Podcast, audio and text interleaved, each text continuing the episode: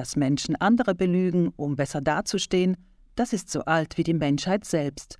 Auch dass manche Lügen verbreiten, um einen Rivalen oder eine Rivalin zu diskreditieren. Die Neigung, mit manipulativer Absicht die Wahrheit zu korrigieren, hat mit der Verbreitung der sozialen Medien eine neue Dimension erlangt, sagt der frühere Botschafter Deutschlands und aktuelle Beauftragte für strategische Kommunikation im Auswärtigen Amt in Berlin, Peter Ptasek. Weil dort Dinge verstärkt werden können, beschleunigt werden können, und auch entkoppelt von unmittelbaren Reaktionen. Also ich kann in einer Gesprächssituation, wo mir jemand eine Lüge erzählt, kann ich sagen, stimmt denn das? Sag mal, ähm, ich habe doch erlebt, du hast gestern Folgendes getan, heute erzählst du das. Diese Rückkopplung entfällt und Inhalte verselbstständigen sich.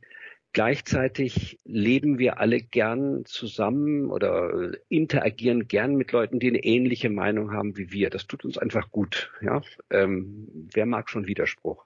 Die sozialen Medien hätten so die Bildung von Informationsblasen erleichtert. Denn im Netz fände man immer genug von denen, die denken wie wir selbst, sagt Ptasek. Sogar wenn nur ein Teil der Blase auf Falschmeldungen beruhe, könne sich genau dieser Teil verselbstständigen und verstärken. Die manipulierenden Geschichten, die erzählt werden, seien meist solche, die den Hörer aufregen. Man nennt das Engaging Content, erzählt Ptasek. Da wird eine Geschichte erzählt, ein junges Mädchen sei misshandelt worden von Ukrainern oder was auch immer und man stellt fest, die Geschichte ist komplett erfunden, aber alle haben sich so darüber aufgeregt, dass hier Leute aufgenommen werden, die sollten doch dankbar sein. Stattdessen überfallen sie hier ein russisches Mädchen. Das war die Geschichte von Lisa in Deutschland. Die unmittelbare Reaktion des Auswärtigen Amtes war anfänglich, die Falschinformation zu korrigieren. Doch die Richtigstellung hatte nie den Effekt der Falschinformation selbst, wie Ptasek bedauert.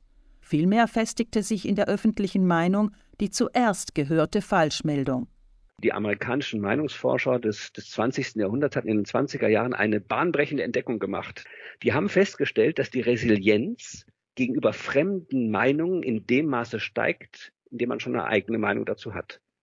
Das heißt, wer zum ersten Mal von was hört, der ist geneigt, das, was er hört, erst einmal für bare Münze zu nehmen. Wenn man schon gehört hat, es ist eigentlich so, dann ist die Anfälligkeit geringer. Das nennt man Pre-Bunking, also sozusagen im Vorhinein sagen, was wird die andere Seite gleich tun. Die Lösung dieses Problems sei es, dass die Politik, falls möglich, vorab kommuniziert, was passieren könnte oder genau erklärt, warum sie etwas tut, vor allem bei russlandkritischen Themen, damit derjenige, der auf die falsche Geschichte stößt, sie als zweite Version erfährt und somit vorgewarnt ist, denn dann sei er oder sie wesentlich schwerer zu manipulieren, wie der Diplomat erklärt. Ich erkläre, wie das mit den Weizenlieferungen läuft, weil Russland hat behauptet, der Weizen kommt ja gar nicht in der dritten Welt an. Der wird ja nach Europa geschafft. Jetzt sind wir ganz ratlos sagen, äh, wirklich? Wir prüfen das nach und stellen fest, nein, wird nicht nach Europa geschafft. Oder ja, teilweise, um weiter behandelt zu werden, bevor es nach Afrika geliefert wird.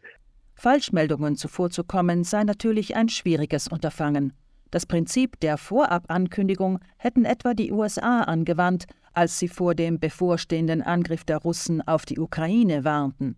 Damit bewahrten sie die Welt davor, dass Russland mit Erfolg ein falsches Narrativ über den eigenen Angriff verbreiten konnte. Wenn hingegen jemand trotzdem auf eine Falschmeldung hin reagieren müsse, sei es ideal, wenn die Richtigstellung humorvoll sei und die Zielgruppe zum Schmunzeln bringe, empfiehlt Ptasek. Wir haben ein Beispiel von unserer Botschaft in Südafrika.